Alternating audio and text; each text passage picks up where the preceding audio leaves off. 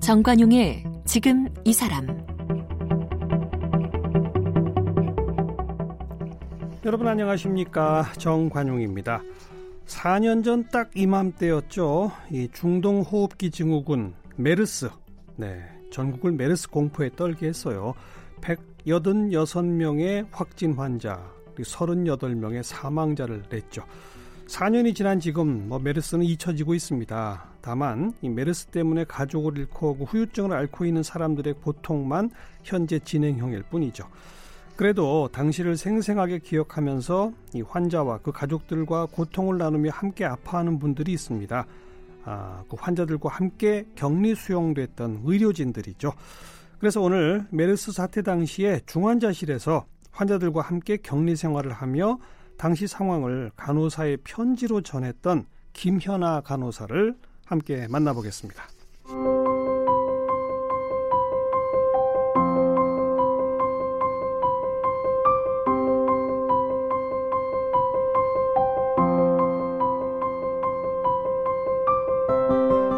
김연아 씨는 간호학과를 졸업하고 대학원에서 임상 간호학으로 석사를 받았습니다. 간호사의 삶을 글로 풀어내고 싶은 마음에 방송통신대학교 국어국문학과에서 문학을 배웠습니다. 조선일보에는 병원에서 대접받기로, 동아일보에는 김연아 간호사의 병원 제대로 알기라는 제목으로 칼럼을 연재하며 병원 생활에 대한 정보를 독자들과 나누었습니다. 2015년 메르스 사태 당시 중환자실에서 격리돼 환자들을 돌봐온 사연을 간호사의 편지로 전하면서 감동을 주기도 했습니다. 간호사에 대한 사회적 인식과 인권 수호, 처우 개선에 관심을 갖고 활동해온 김연아 씨는 2016년 올해의 간호인상을 수상했습니다. 21년 2개월 동안 이어온 현직 간호사 생활을 마치고 간호사의 현실을 담은 책 나는 간호사 사람입니다를 출간했으며 현재는 책의 내용을 바탕으로 국내 최초 간호사가 주인공인 메디컬 드라마를 집필 중입니다. 네, 나는 간호사 사람입니다. 이 제목의 책을 쓰신 어, 김현아 간호사 모셨습니다. 어서 오십시오. 네, 안녕하세요. 김현아입니다. 네, 지금은 간호사 일을 그만두셨다고요? 네, 지금은 그만뒀습니다. 어. 2017년도 7월 말로 사직을 했고, 어허.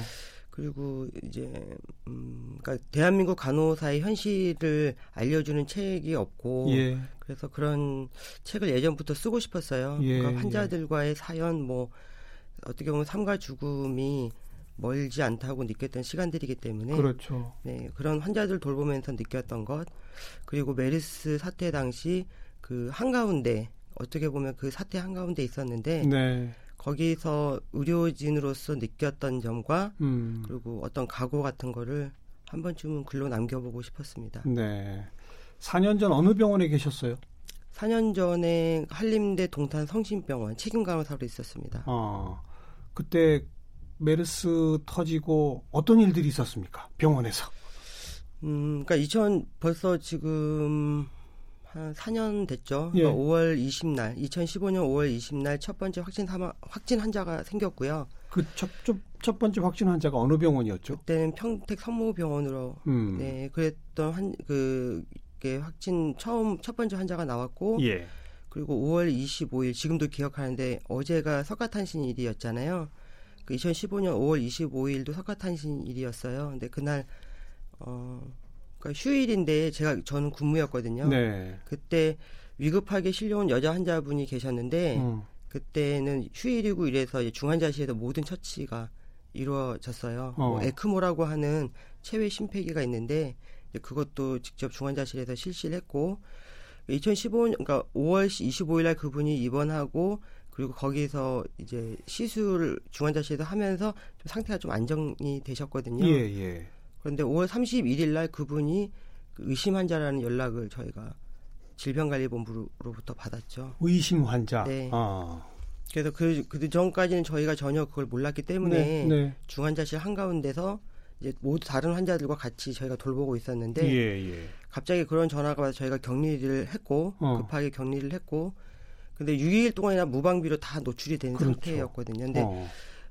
음, 그 다음 날 그분이 이제 심폐소생, 그러니까 다시 상태가 안 좋아져서 심폐소생술을 했고, 네. 그 도중에 검체가 채취, 채취됐어요 처음으로. 어. 근데 그 결과가 그 새벽에 나왔죠. 그래서 그분이 그날 6월 1일 오후 4시쯤에 돌아가셨는데 예. 결과는 그 밤 11시쯤에 결과가 나와서 결국은 돌아가신 환자분이 첫 번째 사망 환자로 기록됐죠. 저희 나라, 우리나라에서. 예, 예.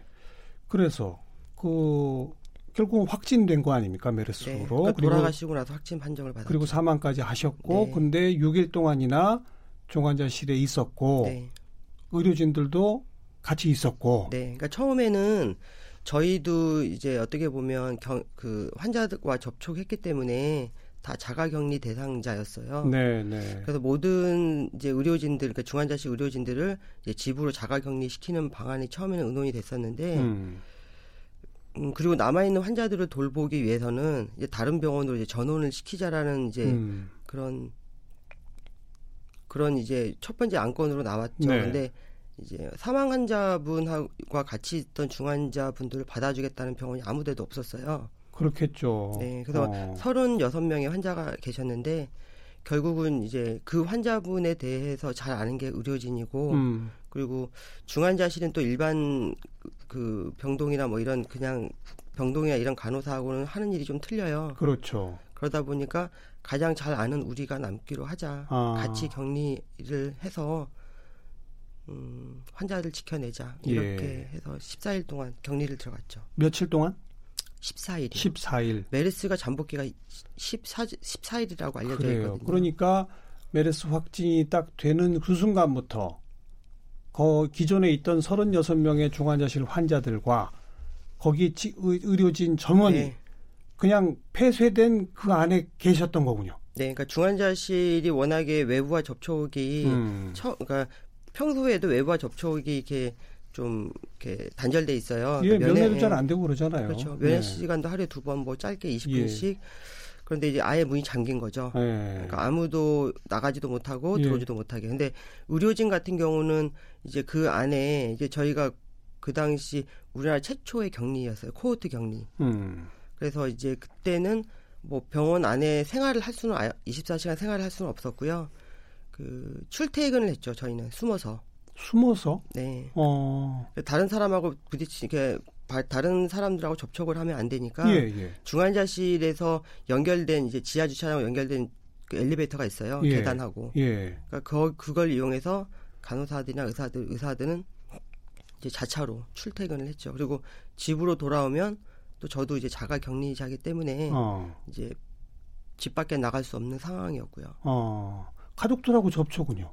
그러니까 저 같은 경우도 엄마랑 같이 그때 그 당시 같이 살았는데 그러니까 엄마를 제가 이게 보냈죠. 그러니까 그 대구로 그러니까 다른 곳으로. 예, 어. 엄마 그 이모 대구로. 예, 예. 모든 의료진이 그랬겠네요. 네. 아. 그리고 14일 동안 중환자실의 환자들을 계속 돌보고 14일째 끝났을 때 아무도 메르스에 걸리지 않았죠. 네. 그러니까 되게 그 완벽하게 지켜내신 거예요, 그죠? 네, 그러니까 그분들은 뭐 어떤 직접 겪어보지 않은 분들은 그냥 뭐 기적이다 이렇게 쉽게 말씀을 하세요. 음. 근데 그 기적은 저절로 이루어진 게 결, 결코 아니거든요. 네, 그 네. 안에서 14일 동안 방호복을 입고 모든 환자들을 이제 지켜내느라 힘썼던 의료진 음. 그리고 그 중에는 간호사들이 굉장히 많았고요. 네, 네. 그래서 그런 경험들이 그 책에도 제가 그런 경험을 많이 풀어냈던 이유가 예. 앞으로 또 어떤 감염성 질환이 저는 얼마든지 또 올 수 있다고 생각을 해요. 그럼요. 그 안에서 의료진들이 어떤 생각을 하는지 알아주셨으면 하는 바람도 있었어요. 음. 왜냐하면 그 당시에 정말 너무너무 힘들게 했던 건 물론 뭐 2주 동안 중환자실에서 격리돼서 그 비닐로 된 방호복을 입고 N95 마스크를 쓰고 일하는 것도 물론 힘들었지만 N95 예, N95 어. 그러니까 95%를 차단한다 뭐 이런 그 숨도 쉬기 어렵죠. 그 아무래도 들숨도 힘들지만 네. 날숨이 제대로 나가지 않기 때문에. 좀 현기증을 좀 많이 느끼기도 하고 아이고. 또 밀, 피부와 밀처 아주 밀착을 시켜야 되기 때문에 음. 뭐 일하지 일하면서는 뭐 피부 발진 같은 것도 생기고요. 네, 네. 네, 그렇게 했었죠. 네. 했었죠. 그리고 그 14일 동안은 평상시 중환자실 근무와 도 좀 특별했을 것 같아요.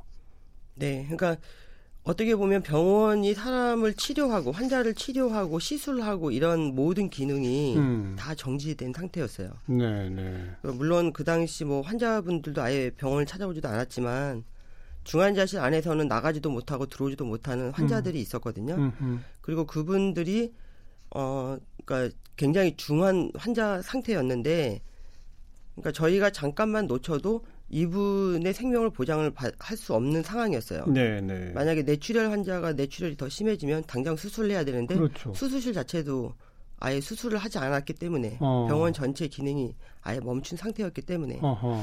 그래서 환자분의 뭐 혈압 관리라든지 뇌출혈이 새로 생기지 않게 그리고 만약에 교통사고로 당해서 뭐 골반이나 뼈들이 뒤틀려진 분들이 계세요. 예, 예. 그런 분들은 수술을 할 수 없, 당장을 할 수 없기 때문에 예. 그 뒤틀어진 뼈나 이런 게 제대로 고정되어 있는지 수시로 확인해 줘야 했어요. 어. 그럼 안 그러면은 더 상태가 나빠질 게 뻔하기 때문에. 네. 그야말로 수술이나 이런 것도 불가능한 상태에서 버티는 거군요. 네. 근데 아까 뭐 신체적으로 그러니까 좀 뭐 옷을 그런 방호복을 입고 그리고 뭐 이렇게 물도 일체형의 방호복이 때문에 물이나 이런 것도 마음대로 마시지 못했고요. 왜냐하면 음. 화장실에 가야 되니까. 네, 네. 그러다 보니까 신체적으로도 많이 힘들었는데 화장실 한 번 가려면 그 방호복 다 네, 벗었다가 다시 네, 그러죠. 어. 일체형이라서 그래서 간호사들이 거의 대부분 물을 마시지 않았고요. 아이고. 그래서 땀은 굉장히 나지만 네. 그러니까 너무 이제 목이 마르면 입에 축이는 정도 어. 뭐그 정도로 했었고 그래서 그사그 그 당시에 또 좀 사람들이 많이 힘들겠어요. 어떤 사람들이요? 그래서 그 예를 들면 어떤 분들은 전화 와서 왜 그런 환자를 받았냐. 뭐, 뭐 알고 받았나요? 그래서 어떤 분들은 또 중환자실 앞까지 찾아와서 면회를 해야 되는데 면회를 전면 금지를 시켰기 때문에 예, 예. 뭐 내 내 엄마 내 어머님이 지금 중환자실에 있는데 혹시 어, 니네 때문에 내가 면회를 못한다. 음. 어 내 혹시 그 며칠 사이에 우리 어머니가 혹시 나빠지기라도 하면 그땐 니네 뭐, 뭐 음. 이런 음. 그런 얘기도 있었고 네. 그러니까 직접 와서 항의를 전화를 해서 항의를 하는 분도 계셨고 그래서 뭐 당장 그런 더러운 병원에 있을 수 없으니 당장 옮겨놔라. 옮기겠다는 사람들이 있었겠죠. 네. 근데 못 옮기는 거잖아요. 그렇죠. 아무데도 어. 받아주는 데가 없었을 뿐더러 네. 그리고 어쨌거나 안에서 2주 동안에 그러니까 메르스라는 질병이 2주 동안에 잠복기를 거치기 때문에 음. 그 안에서 누가 걸렸는지는 증상이 발현되지 않으면 아무도 모르는 모르죠. 상태였어요. 네. 그래서 우선은 설명을 알아듣게 해드려도 이제 나중에는 이제 말씀하시는데 보면 약간 좀 혐오의 기운, 음. 좀 그런 게 느껴졌죠. 그래서 네. 속이 많이 상했어요. 그래서 중환자실 자체가 아예 격리가 되어 있는 상태였고 그 일반 그냥 병동에는 그냥 똑같았어요. 그러니까 거기는 격리 지역이 아니기 때문에 그런데 그런 얘기들이 사람들 통해서 얘기 들리잖아요. 뭐 어떤 의료진 어떤 교수님 같은 분은 네. 뭐 자기 와이프가 자기 부인이 사람들이 자기를 보고 소문된다는 얘기를 들었다. 음. 저기 그 메르스 환자가 나온 병원 다닌데더라 뭐 이런 얘기. 네. 처음으로 자기가 교수가 된 게 의사가 된 게 뭐 후회스럽다. 뭐 어. 뭐 이렇게 얘기하신 분도 계셨고 어허. 또 병동 간호사 같은 경우는 병동 간호사는 이제 격리 저 대상자도 아닌데 음. 어린이집에서 갑자기 연락이 왔더래요. 그러니까 3살 된 딸아이를 이제 어린이집에 보냈는데 예. 그래서 가봤더니 애하고 애 짐은 밖에 내다 놓고 아이고. 아예 문을 잠가 놨더라. 아. 근데 이런 얘기들이 이게 들어 들려요. 그 예. 상황에서. 근데 그게 많이 좀 어떻게 보면 좀 메르스와의 싸움에 집중을 못 하겠죠. 네. 참. 메르스 확진 환자가 나온 병원에 근무하는 간호사라는 이유만으로 그 아이를 어린이집에서 쫓아낸단 말입니까? 네, 그런 일도 있었어요. 아, 과잉 공포였죠, 그때 사실. 네, 그랬죠. 그래서 어떻게 보면 제가 그 간호사의 편지도 제가 어떤 뭐 이렇게 뭐 의도를 하고 어떤 매체에 보내겠다고 쓴 건 아니었고요. 근데 그 본의 아니게 그 편지로 이제 좀, 좀 희망을 봤어요. 어떤 공포에, 공포에 그리고 화, 화를 내고 분노를 음. 하던 분들이 음흠. 음. 응원을 해주기 시작하시더라고요. 그 편지를 보고 나서. 어. 근데 그게 굉장히 저한테 큰 힘이 됐고. 예. 그러니까 좀 어깨가 처지고 다주 이렇게 좀 주눅이 들어 있고 예. 좀 어떻게 보면 그 메르스와의 싸움에서 집중을 못했던 것도 음. 누군가가 믿어주고 은, 그러니까 응원을 해주면 정말 믿지 못할 힘이 생긴다는 걸 제가 처음으로 경험을 했거든요. 네, 네. 그래서 그래서 메르스 제 책에도 메르스에 대한 얘기를 이렇게 자세하게 넣은 이유도 그거예요. 음. 그런 또 한 번의 그런 감염병들이 언제든 우리에게 닥칠 수 있다 아까 말씀하셨잖아요. 네. 4년 전 그런 경험을 했으니까 다시 또 그런 일이 혹시 뭐 안 와야 되겠지만 네. 혹시라도 오면 4년 전 같은 그런 그 과잉 공포 뭐 이런 건 없을까요? 어떻게 보세요? 그런데 저는 제가 현장에 있었던 사람으로서 음, 좀 저는 크게 바뀐 건 없다고 생각해요. 아. 왜냐하면 저희 그러니까 제가 저희 간호사들과 의료진이 이제 14일에 거의 목숨을 걸고 같이 환자들과 격리돼서 남은 환자들을 지켜냈을 때 한 달쯤 제가 기억하는 한달 전후쯤에 이제 모든 게 또 다시 원, 원 상태로 돌아가는 거예요. 음. 그러니까 중환자실 같은 경우는 면회가 그 당시에 이제 뭐 메르스 환자 의심 환자들을 추적하는데도 굉장히 오랜 시간이 걸렸잖아요. 그래서 저희는 이제 한 명, 음. 환자 한 명당 한 명의 보호자 그리고 꼭 들어가기 전에 열을 재고 음. 그분의 인적 사항 다 네, 적고 네, 네. 그렇게 해서 한명 한 명 굉장히 철저하게 시켰어요. 예. 그런데 한달 전후쯤 되니까 뭐 어떤 분들은 뭐 종교 활동을 이유로 뭐 10여 명의 어. 뭐그 분들을 주변인들 데려와서 기도를 해야 된다. 어. 그리고 어떤 분은 뭐 환자분의 손주, 그러니까 아직 돌도 안 된 아기인데 아기를 들고 와서 이, 이 아이를 보면 힘을 더 낼 것이다. 예. 우리는 면회 꼭 해야 된다. 근데 그걸 못하게 하면 결국 저희가 이제 못하게 하죠. 이렇게 음. 원래 이렇게 하면 감염 음. 예방에 되지 않고 그리고 메르스 자체도 한국형 방, 간병 문화, 뭐 방문 문화 때문에 이제 그렇다는 얘기가 있었기 때문에 저희가 철저하게 그걸 지키려고 해도 그렇게 얘기하시죠. 메르스가 다 끝났는데 무슨 소용, 무슨 상관이냐. 예, 예. 그리고 못하게 하면 내가 내 가족 보겠다는데 니, 너희가 뭔데 말리느냐. 뭐 음. 이런 결국은 좀 그런 좀 끝까지 목숨을 걸고 지켜냈다는 그런 자부심 자, 자부심이 조금 무너져 내리더라고요. 음. 참 국민 인식 변화라는 게 참 어려워요. 그렇죠? 네. 네. 원래 간호사가 꿈이셨어요? 저는 원래 간호사가 꿈은 아니었어요. 근데 어. 음, 근데 간호사만큼 제가 간호사 생활을 21년 넘게 하면서 느낀 거는 정말 간호사만큼 아름다운 직업은 없다라는 생각을 지금 하고 있는데 네, 네. 제가 간호사를 처음에 했던 이유는 저희 제가 어릴 때 집이 좀 어려웠거든요. 어. 그래서 그 당시 음, 의료보험증이 이제 막 이제 활성화되기 예, 시작했을 예. 때쯤 그 저희 아버님이 다니던 직장을 그만두시면서 이제 의료보험증이 없어진 거예요. 아. 그, 그 당시에는 뭐 제가 중학교 뭐 이런 이 정도 다닐 때는 엄마 분이 뭐 그 당시에 뭐 주변 분도 다 그러셨을 텐데 의료보험증 있는 분한테 빌려서 아이고. 뭐 가시기도 하고 그때는 그러니까 지역 의료보험 이런 네, 시스템이 지역으로 바뀌어야 되는데 그러니까, 안 됐던 네, 거죠. 어. 그래서 근데 엄마가 그러니까 저희 이제 어머니 엄마가 이제 몸이 편찮으신데 음. 이제 친구분 걸 이제 제가 고등학교 다닐 때쯤에는 아예 갈 수가 없었어요. 어. 그때도 철저하게 아마 그 인적 사항이나 이런 거를 음. 했기 때문에 해서 그때 그런 생각을 했던 것 같아요. 음. 간호사가 되면 네. 그래도 뭐 병원에서 치료하는 것만큼은 아니겠지만 내가 가족을 위해서 음. 아픈 엄마를 위해서 예. 뭔가 해줄 수 있지 않을까. 예, 예. 18살에 그 그런 결심을 했어요. 음. 간호사 일이 워낙 힘들어서인지 간호학과 졸업하고 간호사 자격증 따신 분 가운데 간호사 일 안 하시는 분이 더 많다면서요? 네. 그러니까 제가 이번에 지금 드라마 대본을 집필하면서 이제 저도 이제 막연하게 알고 있던 그런 얘기들을 수치화를 해서 한번 그 통계들 다 찾아봤어요. 예, 예. 근데 신규 간호사 같은 경우는 작년에 이제 42%가 그만뒀다고 하고요. 어. 그리고 지금 현재 신규 간호사면 처음 이제 입사를 한 간호사 입사해서 1년 사이에 42%가 네. 그만둬요? 어. 그리고 이제 기존에 있는 간호 그러니까 거의 지금 면허를 받은 간호사가 국가 면허를 받은 간호사가 이제 한 40만 명에 육박한데 음. 거기 거 지금 그분들 중에서 한 49% 정도만 현장에 있고 네. 51% 정도는 아예 임상을 떠난 그렇죠. 계시거든요. 어. 그리고 또 문제는 49%인 지금 현재 임상에 계시는 간호사들 중에서도 거의 이직을 하고 싶다, 음. 그만두고 싶다고 생각하는 간호사들이 한 7, 80%. 음. 그러니까 거의 병원을 떠나고 싶다라는 생각을 많이 한다는 얘기죠. 음.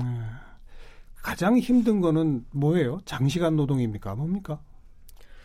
그러니까 우선은 중환자실, 그러니까 보통 간호사라는 일에 대해서 사람들이 잘 모르시는 것 같아요. 음. 그러니까 제가 드라마 쓰고 책을 쓰고 할 수, 하, 이게 하려고 했던 이유 중에 하나도 그런 이유이긴 한데 대부분 의사의 치료가 많이 부각이 되죠 병원에서. 네, 네. 그런데 간호사가 환자를 돌보는 거는 굉장히 하찮게 생각을 하세요. 음. 환자, 그러니까 의사의 치료를 가장 잘 받을 수 있는 몸과 마음의 상태를 만들어주는 게 간호사가 하는 그렇죠. 일이거든요. 네. 그렇게 하려면 그렇게 환자를 돌보려면 그 환자분의 삶 속에 들어가야 돼요. 예, 예. 그러니까 그분의 온전히 그분의 고통과 상처를 저, 저 또한 똑같이 음. 받아들여야지만이 그 일을 할 수가 있는 일이거든요. 네. 근데 간호사의 일 자체가 좀 어떻게 보면 뭐 어떤 시스템 문제도 있는데 우리나라에는 뭐 의료법은 있지만 간호사에 대한 법은 없거든요. 그런가요? 네. 어. 그래서 뭐 의료법에는 간호사 한 명이 80명의 환자를 봐도 불법이 아닌 거예요. 근데 몇 년 전에 있었던 미장 세종 사건처럼 병원 내에서도 왜 불이 난다고 생각을 해보세요. 예, 예. 어떻게 간호사 한 명이 80명의 환자를 옮길 수가 있겠어요? 말이 안 되죠. 근데 그런 부분도 하나하나 좀 음, 바꿔가야 될 음. 부분이고, 음. 그리고 뭐 간호사가 환자를 볼 수 있는 그 수를 법제화하는 것도 저는 필요하다고 해야죠. 생각해요. 네.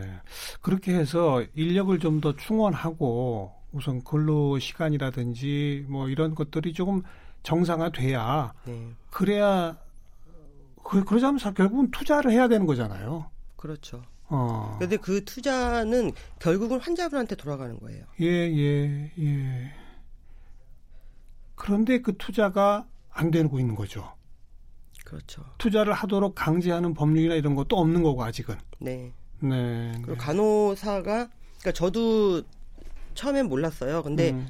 간호사가 하는 환자한테 행하는 모든 행위가 따로 이렇게 의사들은 뭐 환자의 상처를 봉합을 한다든지 뭐 치료를 한다든지 뭐 이러면 그게 다 돈이 되는 거예요. 병원 예. 입장에서는. 근데 간호사가 뭐 돌아가신 환자분 양치를 시켜드리고 면도를 시켜드리고 음.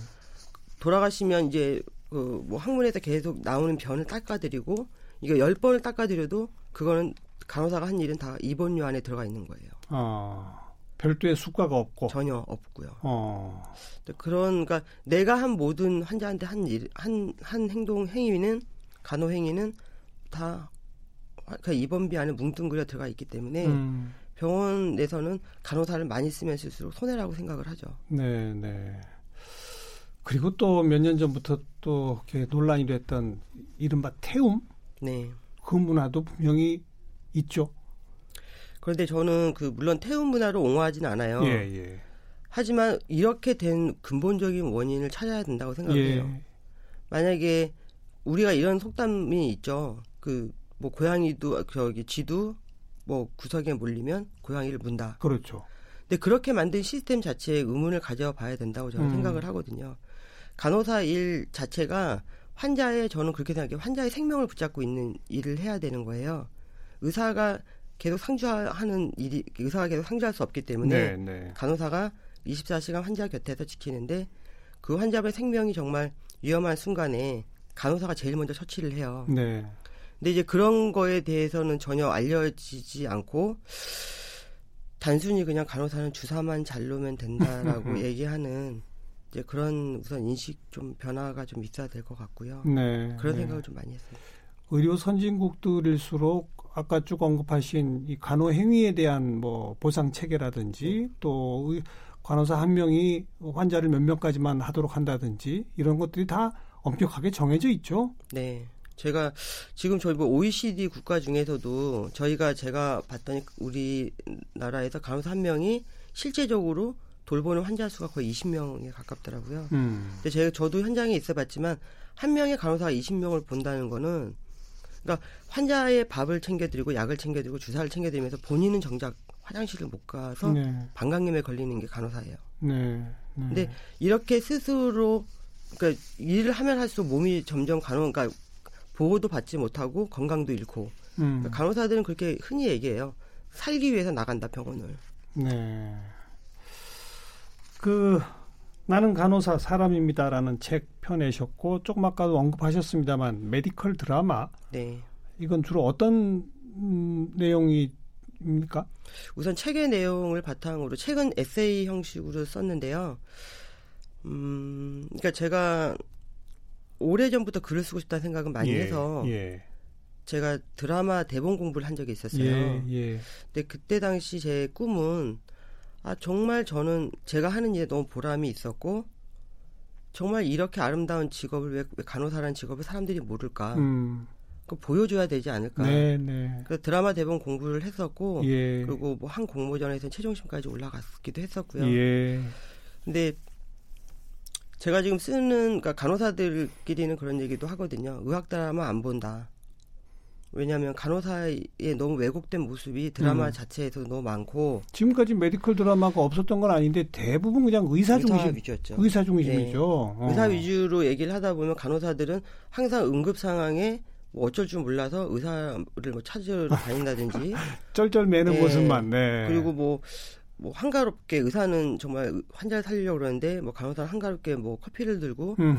뭐 여기저기 말 옮기고 다니면서 어. 정말 그런 한심한 사람으로 그려지는 경우가 많았어요. 그러네요. 어. 근데 그 환자와 그 간호사가 어떻게 보면 가족보다 더 가까운 관계가 될 수도 있어요. 저는 네. 제가 직접 경험했기 때문에. 네. 근데 그런 정말 삶과 죽음 사이에 있는 분들 그분들이 마지막 가는 모습 끝까지 지켜주는 음. 그런 좋은 직업인 간호사를 왜 모를까 이런 생각을 많이 했었죠. 그러니까 이번 드라마는 간호사가 중심인 메디컬 네. 드라마입니까? 네. 아, 최초로 나오겠네요, 우리나라에서는. 네, 저, 우리나라, 그러니까 미국이나 일본은 있더라고요. 음. 근데 우리나라는 간호사가 주인공 드라마는 처음입니다. 언제쯤 우리가 볼 수 있을까요? 지금은 방, 방송 그 편성하고 배우 섭외 단계인데요. 내년 상반기쯤으로 예상을 하고 있습니다. 내년 상반기? 얼마 안 남았네요. 네. 어, 우리나라 최초 간호사 중심의 드라마로 그동안 왜곡된 간호사의 모습 드라마에서 보았던 그걸 제대로 바로잡아 주겠다 이 말씀이죠. 네. 어, 기대하도록 하겠습니다. 네. 네. 네. 김현아 간호사. 아, 이젠 전직 간호사라고 해야 되겠네요. 함께 만났습니다. 오늘 고맙습니다. 감사합니다.